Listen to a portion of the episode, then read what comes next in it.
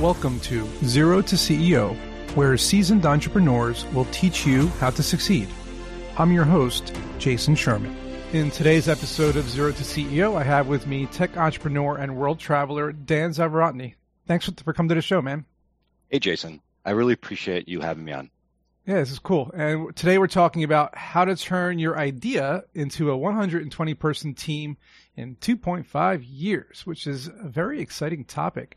First thing I want to ask you is how do you turn your idea into like a two person team? well, forget forget 120 people. What about yeah. just getting a co-founder? Like how do you, you know, cuz that's one of the biggest things people ask me is like how do I get a co-founder? Yeah. Well, I mean, I think uh, the first thing people do is they forget that they they always look at people who just like themselves. So you always see like a sales guy getting another sales guy join him, or engineer getting an engineer. So I think the first thing to do is understand what is your actual skill set. You have to be aware, very self-aware and understand what is it that I'm good at. Once you have the understanding, then you could start looking people who are different than you. Um, in any business, really, there's kind of three high-level areas, which is build something, whether it's an offering, a product, whatever it is. It's sell that product. Uh, and once you have those two things going, then it's maintain that revenue once you have that revenue. So I realized that my background is a little bit more around uh, marketing and sales area. Uh, so I said, hey, I need someone who can build, which is an engineer. Uh, and then we have. I, someone... I, would say normally it's usually like a, a, CTO is what you need for you're like the VP of marketing type person, and then maybe there's a CEO that is more like fundraising and business side. Yep. Those are usually the three hats, right? The CEO, yep. CTO, and VP of marketing, or yeah. CMO. Some people say. Although funny enough, though, uh, my co-founder he was an engineer by background, and but he's also entrepreneur for many years. And so when we started, he said, "Okay, I'm going to build, you sell." And I said, well, I, I don't really know how to sell that well. I'm more of like him from finance strategy. And he said, then what the hell are you going to do? Right. oh, he's like, well, you got to go figure out how to sell. So I got to sell um, with That's a budget good. of zero. So we made some progress. And then we, since we're a health nutrition app, uh, we had to get someone who actually understands nutrition, which is maintain the revenue when someone actually signs up. Uh, and so we got an expert nutrition dietitian who also came from technology companies. Um, but I, I, think you said, how do you find these people? You have yeah, to because because I mean the, the, yeah. the the thing is is you can like find people to help you build your company up, but if you don't have a company in the first place, yep. then you're just hiring people and like having yeah. them like help you build it. So I guess it's more like how how are you effectively going to grab somebody who, like you said, does the things that you don't know how to do and is mm-hmm. okay with helping you build those up, right? Yep. Yep. So I mean, I think as I mentioned, first up is I figure out what am I missing. Once I figure out what I'm missing, then I go to places that I don't hang out with, but these people hang out with. So, you know, if I'm finance guy, I'm going to go to finance conferences. Uh, but if I need a technology person, go to CTO conferences, uh, go to CTO networking events. Uh, there's a lot of different communities. Like every city usually has one. Like Chicago's 1871. There's Y Combinator. There's TechStars. Uh, there's actually like even founder dating. That's a thing, right? Uh, cities promote that because they want people to join forces.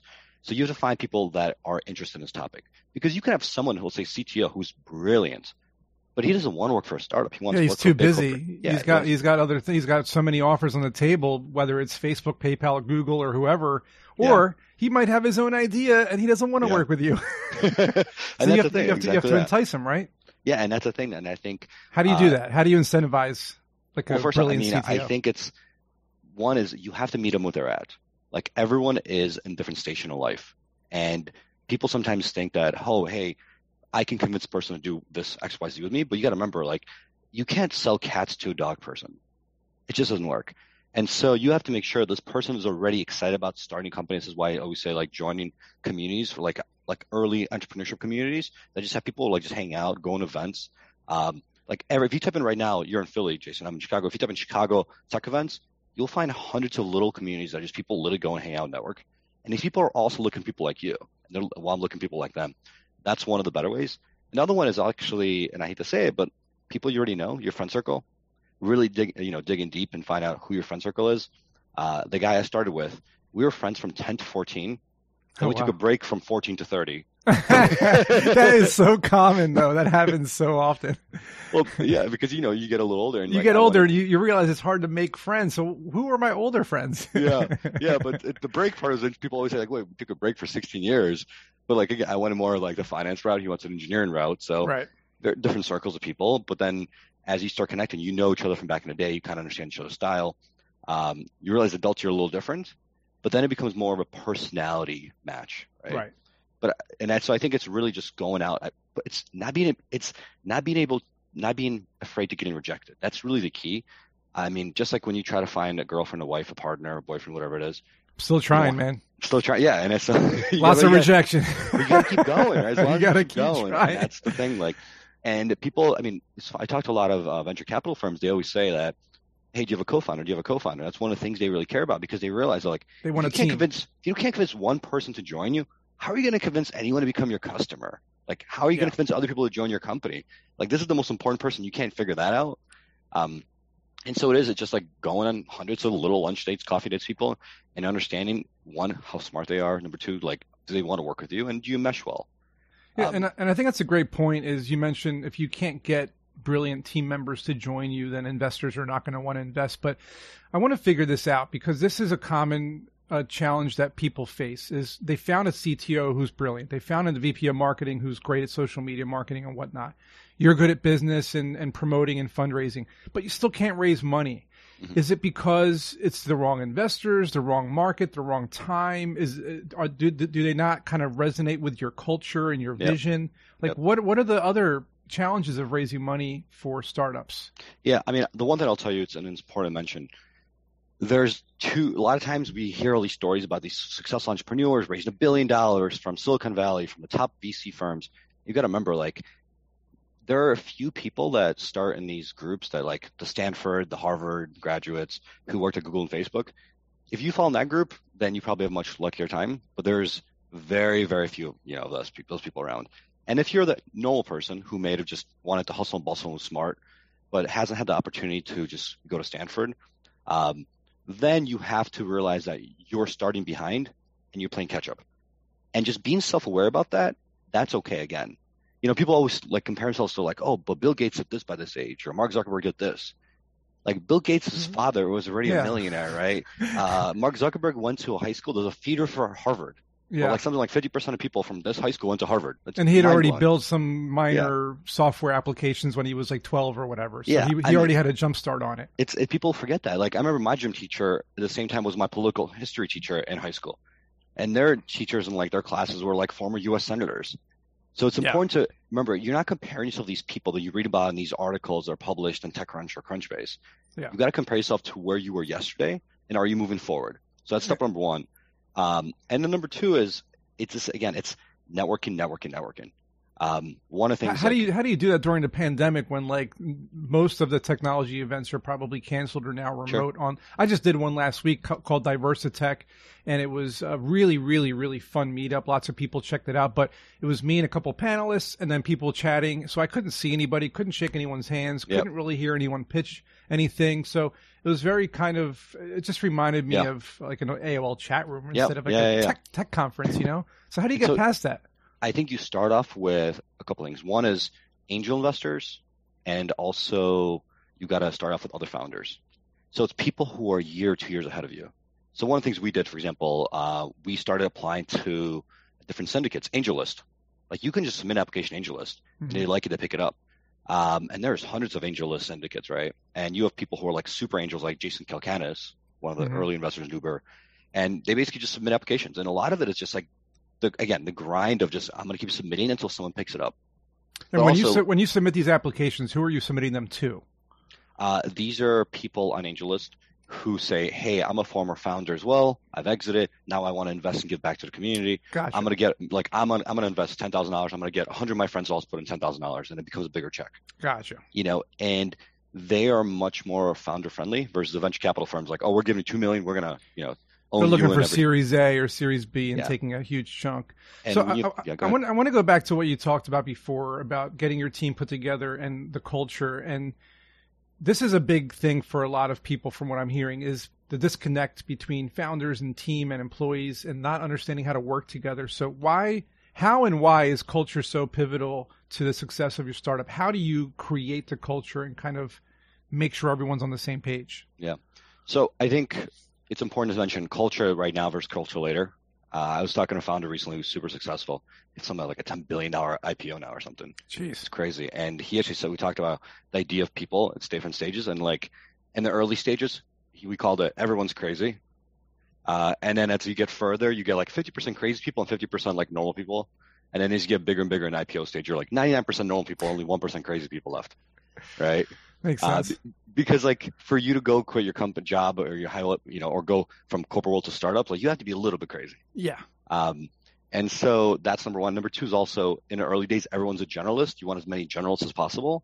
And as you scale farther and farther, you want more specialists and less generalists. Um, and so those two things are very important to know as you're looking for people. But what's also very important is to be very, very clear about your values and your culture to everyone you try to hire. Um, you want people to come in with like, hell yeah, I'm gonna, I'm, I'm okay being here for 80 hours a week, even though the average corporate life is 40 hours, because yeah. shit will happen. You will have some crazy days, and you want people who are there.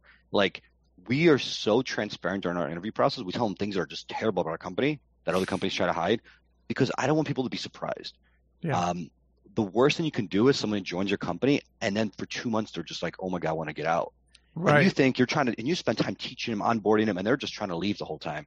And like corporations, that they're used to that. They don't care. But for you, you're just like, this is such a drain of time. And yeah. then you have to restart the, you know, search again. Over and over again. Yeah. And that's the cycle people forget. So I would always rather scare someone off because they're, and show them the bad stuff and be totally transparent versus them join and try to leave afterwards. So be extremely transparent about your culture and it's okay. We have this thing where everyone who goes through our process, um, they, I mean, oftentimes people just drop out. They're like, this is not for me. And we're like, great. Thank you for not having us do six more interviews. Because it also saves time in interviewing people as well, because interviewing takes so long. It really does. You know, I'm going to tell you something I've done I, because I have a startup now. It's an old startup, but we just redid it again. So one thing I did to speed up that process is two things. First, I created a lot of videos, one being a founder video, one being a tutorial video. The next being um, already having our social media up and running to show like what our branding and vision is. So they can come on board, look at our videos, look at our content, say, I get it next thing I did was create an onboarding document, not too long, not too short, somewhere in the middle that says, here's the tools that we use, here's how we do things, here's our culture, our vision, and that's pretty much the onboarding. Then they sign a contract, NDA, whatever. So for yep. us, it's more about giving something up front so that we don't have to do that in the interview as much. Yep. The, inter- the interview is more of a 15 minute let me see if I like you. Let me see if you can talk and let me see if you can answer two or three of my questions and then yep. you're in. Let's just yep. start this thing, right? So let's talk about the main topic, right? How do you take what I have right now, which is 10 people in a startup that is not yep. funded by VCs or anything, and scale it to the next level? Because that's what everybody wants to know. Mm-hmm. So I think the biggest thing about that is number one is you need the right generals in place and this is where you have to do two things. One is they have to right people right now, but also they have to be willing to go the 10x. They have to also get better. And people sometimes forget they might get someone who's incredible at marketing, going from zero revenue to let's say $100,000 in revenue a month. But zero, 100,000 to a million a month is a different skill set. People forget that. And so you have to one once you have those people in place, you have to uh, you have to basically get them more skills. So one of the things we did is we sat down, and we tried to teach all our managers how to recruit and how to hire themselves. Uh, because remember, like a month ago, they were individual contributors. Now they're managers, and now a year later, they're directors, and now all of a sudden, some of them are VPs now, right? And so you have to constantly upskill them in new levels, new skills. People forget that. Um, there's a famous uh, saying that I've heard recently that basically said like HR person goes to the CEO and says, "Hey, we're spending ten million dollars a month in training, and people leave. Like, we're wasting this money." They go to our competitor, and the CEO says, "What happens if we don't spend any money and then they stay?" Right? Yeah. and not, so the idea yeah. is like you have to upskill your employees all the time. And at a startup, you have to do it even faster. And okay. really, all those skills you have, which is basically onboarding, recruiting, um, you make sure they value their employees quickly and make it things very data driven, is something they have to learn. And you just have to push them toward that. And I think it's important to do that because you run out of time. Like I was able to get the first 10 people. After that, I just simply, it's hard for me to talk to other people. And how can I go and recruit and you know, do the other 110? And it's making sure these people who unfortunately, maybe sometimes maybe not the superstars we're used to, but how do you make them superstars? It is very, very important. And the, the worst part about it is uh, sometimes you have to hire above them too. Right. And people have to be aware that like there are opportunities. You might have been the perfect person for the first two years in this position, but sometimes you just some, get someone above them who may be their boss. Or somebody comes along, like I might have a good manager, but someone comes along who brings a value and they add something to the company that they can't add that they Yep. they don't have the skill set for, but this person does. And sorry, but they came in and they're going to take over this this thing. You know, Yep. so I understand it, and it's it's hurtful, but everyone has to understand it's all about the company. It's not about us. Can't take it can't take it personal. It's just business, as they say. So um, well, one of the things we do is we give most people equity, and so stock options and we equity. get stock yeah. option. Yeah. So what Yeah, happens is people the as they thing. see, yeah, as they see value in it, and They want to earn. They want to earn a profit. They want the company to take off and become bought out by someone, so that their stocks are worth Yeah. money. So yeah. it's all about team effort here. So it sounds like you've done a lot of stuff for NutriSense. And um, where can people find out more about it? And do you have any kind of uh, giveaways or anything that you want to Sure. tell tell the audience? Uh, they can check out by going nutrisense.io. That's N U T R I S E N S E dot io. Uh, and if you use Jason's code for fifty dollars off, you can sign up for any program um, and check out what we do. Also, we have a ton of free blog information about nutrition. So also don't feel free not to buy anything. We're happy with that as well. Our goal is to really educate people on their health so they can live a longer, healthier life. So check out the website. Awesome. And I'll put that code. It's Jason Sherman, fifty dollars off. I'll put it in the in the description for NutriSense.io. Dan, thanks for coming, man. It was a blast. Appreciate it. Thanks for having me, Jason. Hopefully, some people learned some good stuff here. and as good. always, we will see you in the next episode. Hope you enjoyed the episode. If you learned something today, please support this podcast by subscribing to it, sharing it with your friends, and leaving a five star review. You can learn more about me at jasonsherman.org, where you'll find information about my book, also called Strap On Your Boots, available on Amazon, as well as my course called Startup Essentials on Udemy or Skillshare. I'll see you at next week's episode.